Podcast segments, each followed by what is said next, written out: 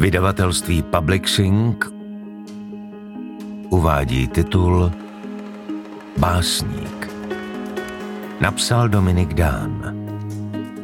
Čte Martin Stránský.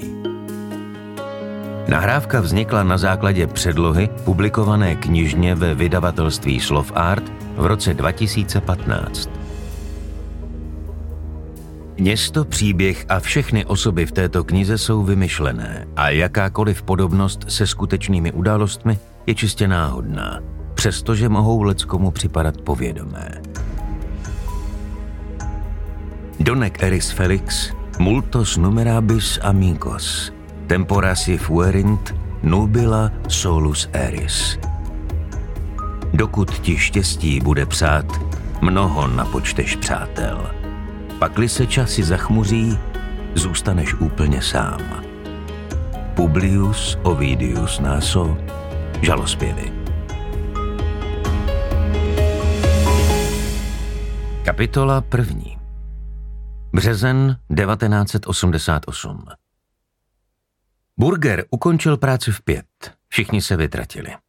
Musel odejít i Hanzel, protože měl objednaného instalatéra a chtěl si ho pohlídat, aby jim záchod nezačal dva týdny po opravě znovu téct, jako posledně.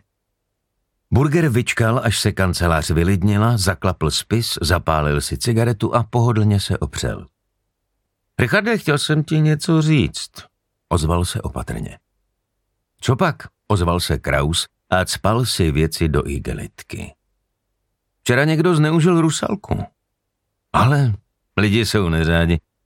Někdo zavolal na rotu a spustil akci na vlastní triko. Nekecej. Michálka odvezli v noci na Áro, dostal infarkt, takže tento bejt nemohl. A já jsem zatím infarkt neměl, ale když mi ráno volal ta lapka, tak skoro jo. Já jsem mu totiž v noci nevolal. To je zajímavý. To je nejen zajímavý, ale hlavně hodně nebezpečný. Takže průser? No, průser. Ten někdo, jak si zapomněl, že po rusalce se do 12 hodin musí vypsat nezbytný lejstra, písemná žádost podepsaná ředitelem, plán akce a její vyhodnocení. Takže průser? No, byl by, kdyby mi ta lapka nevolal a všechno neřekl. Udělal to dřív, než to dal dohlášení a věděl proč. Tak jsem ty lejstra za toho někoho vypsal já a poslal po kurýrovi ještě v limitu. Kapitán Talapka strčil všechno do šanonu a celou věc uzavřel. Takže co? Takže všechno proběhlo podle předpisů a věc je uzavřená. No, tak to jsem rád. Ani nevím proč, ale ulevilo se mi. Uzavřená věc je to nejlepší na světě, co nás může potkat. No, uzavřená... Jak abych byl úplně přesný, ona zas tak úplně uzavřená není. Všechno by bylo v pořádku, kdyby se hochům státním nevypařila u půlnoci Dana Hauskrechtová. Kdože? No ta Hauskrechtová, co dělala ve Velínu s naším Agáčem. Neznám, e, vlastně počkat, si ji znám, ale jen služebně jednou nebo dvakrát jsem ji vyslýchal. Dvakrát. Protože já jsem našel její dodatečnou výpověď ze včerejška v nezařazených. Byla tady v šest večer. To je teda náhoda? Odejď. My jsme krytý. To byl geniální tah. I Michálek je z toho venku, ale jeho nástupce už od rána prcají horem dolem. Ať si zvyká, život není peříčko, co? Burger se zvedl, naklonil se nad stolem a kývl na Krauze. Mohl bys mi prosím tě věnovat aspoň chvilku svýho vzácného času, přestat s balením a podívat se mi do očí? Kraus vyhověl, naklonil se nad stolem jako burger. Jejich pohledy se setkaly. Žádný neuhnul. Richardy, seš hovado, víš to? Vím. Ale hovado odvážný. A to se mi líbí. Zítra o půlnoci se měnějí hesla. Ale to tě asi nebude zajímat. Ne, co já s tím? Nic. Ty nic. Ten někdo měl neskutečný štígro. Burger se opřel rukama o stůl, Kraus rovněž. Ale něco by mě zajímalo, Edo, musím říct, nadhodil Kraus. A to je? Proč se tomu říká rusalka? Burger zatáhl ze žhnoucí cigarety a vyfoukl obláček dýmu. Protože rusalka je taková hodní víla přelud, co se vznáší nad hladinou jako opar. My taky občas vyrábíme přeludy, občas i nad vodou. To je ale kravina, který vůl na to přišel. Burger mlaskl a típl cigaretu. No, myslel jsem, že trocha poezie nikoho nezabije. Zabručil si pod nos. Nic jsem neslyšel. Tak ti řeknu něco nahlas. Vyser se na přeludy, máš tu něco jinačího, co by se mělo vyřešit. A co jako? Před pár rokama řekl jednomu chlápkovi, aby se rozhod a on se rozhod. Vyřešil problém a rozsek gordický uzel. Jo tak, přikývl Kraus. Tak, tak, přitakal Burger. To bylo hodně dávno. 2300 let zpátky, Edo. Ten chlápek se jmenoval Aleksandr Veliký. Řekli mu, že jestli chce být řeckým králem, tak musí rozvázat gordický uzel, kterým byl přivázaný vůz v chrámu řeckého boha Dia ve městě Gordion. Ten uzel byl složitý, nebylo vidět konce provazu. Alexandr se vybodnul na to, aby hledal konce a uzel rozseknul mečem. Tak se stal králem nejen v Řecku a velkým bojevůdcem. Jsem rád, Richarde, že tuhle bachorku znáš. Nepřipomíná ti náhodou něco? Kraus vytáhl zásuvku svého stolu, zalovil v ní a vytáhl desky. Rozevřel je a na listu papíru v nich vloženém si přečetl nadpis. Usmál se. Až recht, Edo, já se taky musím rozhodnout.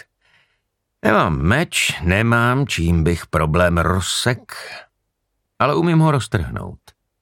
Přetrhl desky vejpůl, ve čtvrt a ještě. Natrhané kousky papíru zmačkal do koule a hodil jí do koše. Chvíli jen tak seděli a jen tak mlčeli. Burger plácl dohromady spisů na stole a znechuceně se zamračil na kupu papíru. Víš, Richarde, co, já už toho mám plný zuby. Co kdyby jsme skočili na pivo? Jsem pro? A nemusíš domů? Musím. Ale Sylvie musí dneska počkat. Burger a Kraus vyšli z budovy střežené dvěma levy a vmísili se do chumlu lidí na chodníku. Pátrali po nejbližší hospodě. Učitel a žák kráčeli vedle sebe bok po boku a žádný nevěděl, kdo se své funkce zhostil líp. Kapitola druhá Duben 1988 První dopis doputoval ke svému adresátovi pouze náhodou. Vlastně nešlo o náhodu, ale o důkladnost místní poštěčky. Měla bohaté zkušenosti s podobnými dopisy a uměla si poradit. V adrese na obálce scházelo PSČ i ulice, ale stručný údaj ke dvěma lvům na VB ji nezmátl. Doručila ho na místo určení s jistotou. Takové a podobné dopisy nosila běžně a bylo jich až až každý týden nejméně deset a byly určeny nejen pro policii, ale i soud, prokuraturu, bytovému podniku nebo do domova důchodců. Poštěčka byla prostě profesionálka, neměla s tím problémy. Ty však měly dívky v podatelně, protože přípisek pod neúplnou adresu na obalce jim nic neříkal. K rukám detektiva Krause. Který blbec může takhle napsat adresu? Kde se asi tak mají hledat detektiv Kraus? Co je to za ptáka? Dívky v podatelně nadávali. To bude zase nějaký ucho, co se nenahlásilo v operačním středisku. A detektiv? Takováhle funkce se v místních služebních tabulkách nevyskytovala, oficiálně se nesměla používat.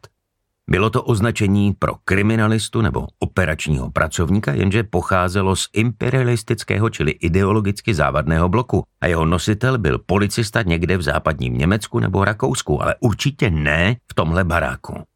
U nás byli pouze kriminalisté nebo operační pracovníci a žádní detektivové. Dívky v podatelně si s problematickým dopisem nelámali hlavu a odevzdali ho náčelnici vnitřního oddělení, ať si láme hlavu ona. Ta nelenila a zavolala na osobní oddělení, aby zjistila, zdali někdo takového jména u nich pracuje. a byla překvapená. Zrovna nastoupil, ale už maká zatím bažant, potvrdila osobářka s patřičnou grimasou. A kde? Na kriminálce u Majchrána. Co vím, tak ho vyfasoval Eda Burger. Náčelnice vnitřního oddělení se podivila, protože se s Burgerem dobře znali. Každé ráno spolu jezdili autobusem do práce, ale že má ve své péči nováčka, to jí neřekl. Nicméně už jí bylo jasné, kam má dopis nasměrovat. Učinila tak bez meškání, bez prověřování a podezření. Tenkrát se psal rok, kdy se o terorismu ještě nic nevědělo. A nikoho ani nenapadlo, že by dopis s podezřelou adresou měl poslat nejdřív na prověrku pyrotechnikům, aby zjistili, jestli neobsahuje nějakou výbušninu nebo antrax, zkrátka ho nasměrovala rovnou na kriminálku. A učinila to tak, že svým děvčatům nařídila, aby ho uložili do přihrádky nadepsané OVK. Náčelník odboru všeobecné kriminality major Majchrán chodil do práce v půl sedmé, tedy hodinu před začátkem pracovní doby, aby měl čas se připravit. Jeho pouť budovou probíhala po každé stejně. Na vrátnici pozdravil přítomného strážce pokynutím ruky a neobtěžoval se hledat služební průkaz, protože měl za to, že ho dotyčný příslušník pozná, byť to nebylo podle předpisů, ale byla to pravda. Poté se zastavil v operačním středisku a z přihrádky označené OVK si vzal poštu. Občas jí bylo tolik, že se mu hromada papíru nevešla pod paži, občas jen pár kousků, vnitřní noviny a pár zbytečných věstníků, které se mu pohodlně vešly do jedné ruky. Dnes byla v přihrádce hromada pošty. Vyběhl po schodech dvě patra, nejezdil výtahem, protože lékař mu zjistil zvýšenou hladinu tuků v krvi a cholesterol a doporučil mu více pohybu. Vyvětral kancelář, postavil na vařič konvici s vodou na dvě kávy a vyčkal čtvrt hodinku, než dorazila Slávka. O šéfovských sekretářkách se říká, že jsou to kuřky a výška jejich platu je odvozena od délky jejich minisukně. Jinde možná, ale tady nikoliv. Paní Slávka byla padesátnice a dbala o pověst sekretariátu šéfa odboru všeobecné kriminality s veškerou vehemencí své robustní, skoro metrákové figury do roztrhání těla. Její sukně sahaly vždy 20 čísel pod kolena. Přišla přesně deset minut před sedmou, obřadně pozdravila svého šéfa, pochválila mu kravatu, převzala od něj poštu a šálek kávy a pustila se do úřadování. Tím okamžikem se den co den stala šéfova osoba přísně chráněnou veličinou a dostat se k němu znamenalo překonat nepřekonatelnou korpulentní bariéru paní Slávky. Veškerou poštu si rozložila na stůl a pečlivě ji rozstřídila podle jednotlivých oddělení. Něco pro mordíře, něco pro majetkovou kriminalitu, něco pro mravnostní, něco pro pátračku. Práce jí šla od ruky, měla už bezmála třicetiletou praxi. Přitom stihla i popíjet kávu. Ta šéfovská byla vždy její první kávou dne a byla nejhorší. Ale nikdy mu to neřekla. Ostatní pak už vařila sama a na té si pochutnal každý, šéf i návštěvy, kterých byla občas za den hromada. Třídila, popíjela a ještě jí zbyla i volná ruka pro cigaretu. Zapálila si první a vychutnávala tu směs lahodných chutí tabáku a kávy. Každé ráno stále to samé. Rozdělila pár věstníků, pár interních nařízení, pár služebních zpráv a zápisů, pár dopisů, lokla si kávy, šlukla z cigarety a dopis s podivnou adresou a upřesněním k rukám detektiva Krause položila přesně, neboť věděla, že Eda Burger má nového kolegu. Nepozastavila se nad adresou a položila dopis na hromádku určenou pro oddělení násilné kriminality. Ocitl se na vrchu, neboť byl poslední. Jakmile dokončila třídění pošty, típla cigaretu, dopila kávu a začala přepisovat hlášení pro ministerstvo, jež mělo být hotové a doručeno do desáté hodiny dopolední. Včera to nestihla a dnes tedy musela sebou hodit, neboť ministerské termíny byly neúprosné. Hluk jejího psacího stroje zaplnil chodbu a v zápětí se k němu přidalo bouchání výtahových dveří jako neklamný důkaz toho, že začal další pracovní den a hoši z kriminálky přicházejí jeden za druhým na své pracoviště. Začal běžný pracovní den, kdy pár chlápků, odhodlaných zabásnout nejhorší lumpy z města, přišlo do práce. Kapitola třetí Dívka se probrala a zalapala po vzduchu. První nádech byl mohutný, křečovitý a překotný, jako když se potápěč vynoří z hloubky, kterou přecenil o dva metry. Sípavý, hluboký nádech překračující hranici mezi životem a smrtí. Nadechla se znovu a uspěla. Nádech se podařil a strach opadal. Mdloba polevila. Dívka procitla a začala vnímat. Bylo příjemné se nadechnout, omamné a uklidňující. Mohla dýchat a dýchala znovu a znovu. Poněkud ji znepokojovala tma, ale požitek z čerstvého vzduchu převážil a na chvíli zaplašil pocit úzkosti.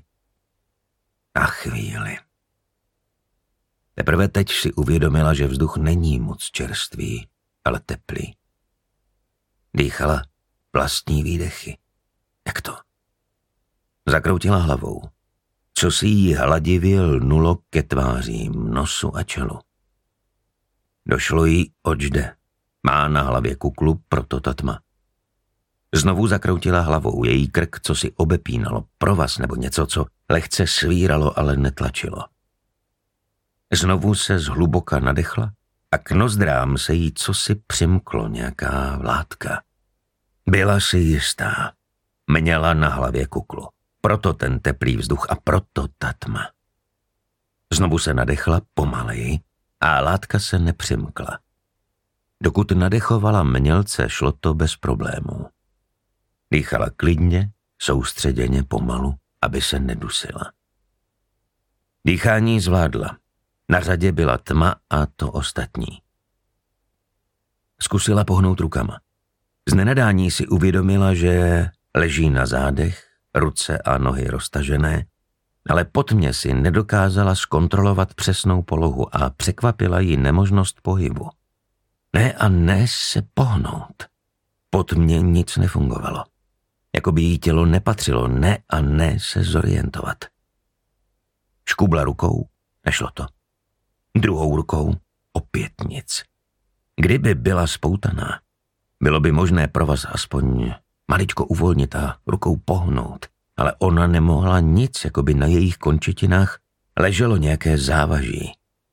Těžké, nezvládnutelné závaží. Jenže vůbec to nebolelo. Takže pro vás to asi nebude. Zkusila pohnout nohama. Pocítila tlak na kotnících a kolenou.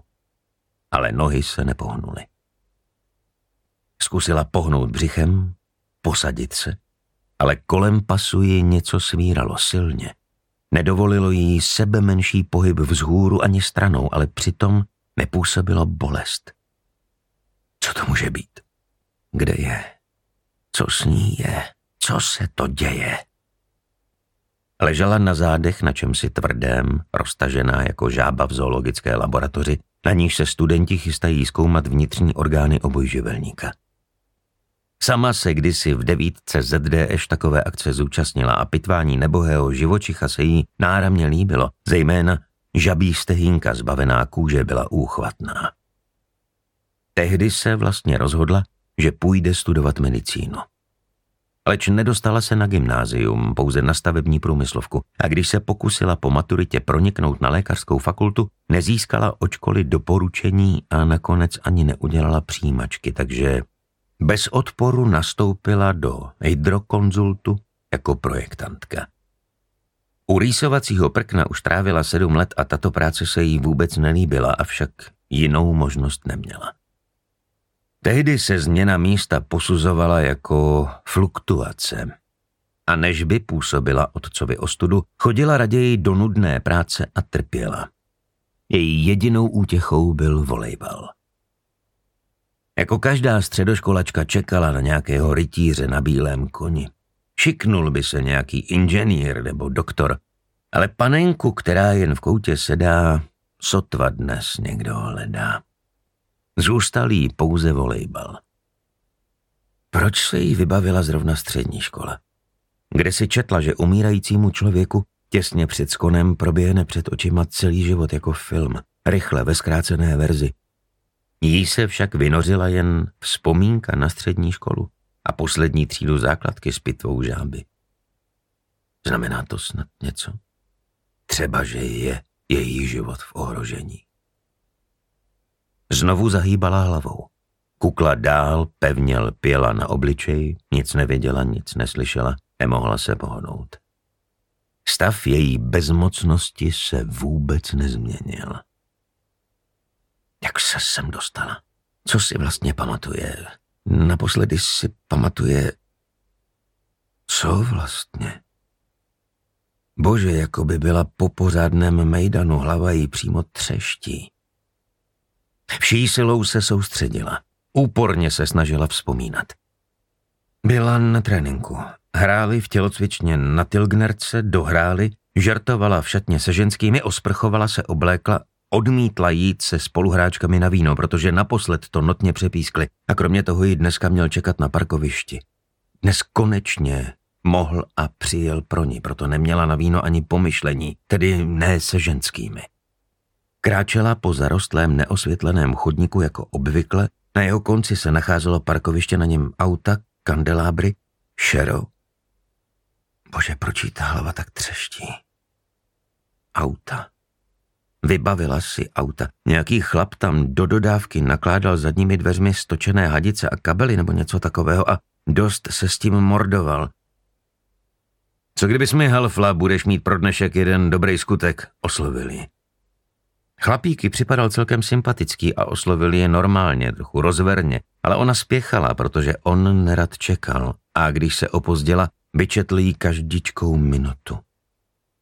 Zaváhala. Ale bude to jen chvilka, naléhal chlapík. Rozhodla se. Schodila z ramene sportovní kabelu, schýbla se k hadicím pohozeným u nárazníku dodávky, popadla je a zvedla. Zatočila se jí hlava a tma. Víc si nepamatovala. Měla okno, ale nebyla z to odhadnout, jak dlouho byla v bezvědomí, nevěděla, co se s ní dělo. Najednou se probrala v téhle prazvláštní poloze. Vlastně ani nemohla svou polohu zkontrolovat, protože její hlava se nacházela v naprosté tmě. Zatracená kukla. Jak se jí zbavit? Znovu zakroutila hlavou, znervózněla. Je tu někdo? Kurva, co je tohle za blbej for? Zdeno! Jestli je to tvůj nápad, tak si piš, že tě nakopu do prdele. Zdeno! Už toho bylo dost. Není to nijak příjemný, fakt není. Kukla způsobila, že její hlas zněl tlumeně a zkresleně. Ani nevěděla, jestli ho bylo slyšet. Zdeno! Tohle už fakt není vtipný! Zakřičela, aby jí bylo slyšet. Sundejte mi to! Pokusila se vzepřít a posadit se, aby svému protestu dodala na razanci. Napěla všechny svaly, ale k jejímu překvapení se nic nestalo. Nezvedla se ani opíť. To, co ji poutalo ve vodorovné poloze, se vůbec nepohnulo. Teprve teď se doopravdy vyděsila, protože zapojila do svého pokusu všechny svaly a měla je dobře vytrénované, jenže s nimi nezmohla vůbec nic. Pořád byla roztažená jako žába. Bezmocná tak, jak byla. Zdeno, spokornila. Tak jo, vyhrála jsi, já to vzdávám. Je to dobrý, vyděsila jsi mě. Ale už mi ten hadr sundejte z hlavy a můžete se chechtat. Já teda s váma půjdu na decku, tak mě už neserte a sundejte mi to. Mluvila už mírně, ale poslední slova, sundejte mi to, skoro zakřičela, neboť s ní zalomcovala klaustrofobní panika, přestože ničím takovým normálně netrpěla. Pokusila se ještě jednou vzepnout a zabrat, ale nepomohla si. Její úsilí vyšlo na zmar, akorát se připravila o vzduch. Zalévalo jí teplo a pocit nevolnosti. Chvíli lapala po dechu a snažila se uklidnit. Pochopila, že takto ničeho nedosáhne, tedy se aspoň uvolnila, když už byla vydána na milost a nemilost komu si kdo měl přijít. Musel přijít. Přece ji takhle nenechá na věky. Přišel. Neslyšela ho přijít, pouze ucítila, že se dotkl jejího krku. Trhla sebou, jako by jí projel elektrický výboj a odvrátila hlavu. Opravdu se vyděsila. Konečně, ty krávo! Čísi prsty šetrně odmotali provaz z jejího krku a sněli kuklu. Chtěla se na něj obořit, že tenhle ten druh humoru nebere, že to přepískli a že si to s nimi vyřídí a... Neobořila se, ani nehlesla, protože do očí se jí zapíchly dvě jehly, propíchly se až do mozku a způsobily takovou bolest, že jí vyrazila dech. Au! Zaúpěla a zatěla zuby. Zakroutila hlavou, ale bolest nepolevila. Bodajícím jehlám nebylo možné uniknout. Mhouřila oči a spod sevřených víček jí vytryskly slzy. Sakra, zhasněte to, vy krávy! Vynadala vtipným spoluhráčkám, jakmile postřehla, že ne jehly, ale ostré světlo zavěšené těsně nad její hlavou je zdrojem bodavé bolesti. Zhasněte to, fakt to bolí. Po chvíli přece jen dokázala, jakž takž pootevřít oči a mžikáním se natolik adaptovala, že mohla rozeznávat. Zahlédla černé ruce, které odtahovaly stojan s reflektorem umístěný za její hlavou a přitom zaslechla i první zvuk – skřípání kovu o betonovou podlahu. Světlo okamžitě zesláblo a v prostoru kolem ní zavládlo milosrdné měkké pološero. Ještě párkrát zamrkala a konečně spatřila všechno. Snad by bylo líp zůstat pod kuklou a nic nevidět. Nacházela se ve sklepě. Došlo jí to, jakmile nasáhla zatuchlý vzduch, prosycený pachem z vlhkých kamenů. Na rodinné chatě měli také kamenný sklep a její otec na něj byl, jak se patří, hrdý. A často se před návštěvami chlubil, jak udělal dobře, že se nenechal přesvědčit na beton, ale investoval do kamene. Od dětství znala, jak voní vlhký kámen sklepa. Nemohla se mílit. A nemohla se mílit ani v hodnocení své situace. Byla vážná. Pokusila se dohlédnout stranou, ale spatřila jen igelitovou zástěnu ani ne půl metru od kraje stolu. Na opačné straně to tež. Kolem ní dokola se vynul igelit z nějakého starého foliovníku. Než se k ní vrátily černé ruce, stihla ještě zvednout hlavu a prohlédnout si zápěstí. Konečně pochopila, co ji tak pevně svíralo. Železné obruče. Ležela na stole jako na útrpné lavici a přesně tak, jako u této lavice jí ke stolu poutali opravdové železné obruče.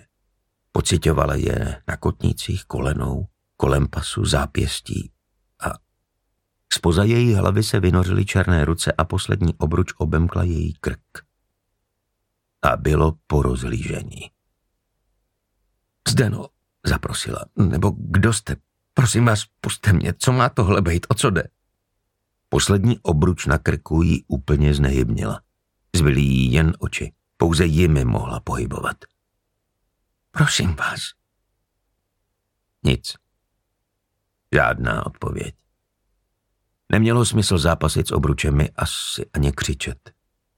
Párkrát se zhluboka nadechla a vší silou se přiměla uvažovat. Měla co dělat, aby zvládla paniku, ale zvládla ji. Neměla jinou možnost, než čekat, co se stane. Igelitová zástěna se zavlnila, rozevřela a kdo si se nad ní sklonil. Konečně ho spatřila. Záměrně se postavil tak, aby ho viděla. Celkem fešák. Byl to chlapek z parkoviště. To by bylo celkem v pořádku, ale vyděsila si nad tím, co měl na sobě. Ty černé ruce patřily jemu ale černé na nich byly rukavice, jenž mu dosahovaly až po lokte. Doplňovala je dlouhá bílá gumová zástěra od krku až kam si dolů, kam nedohlédla. Ahoj. To seš ty, ten z parkoviště, co? Oddechla si. Řekl nic, pouze se usmál. Pomohla jsem ti, vzpomínáš?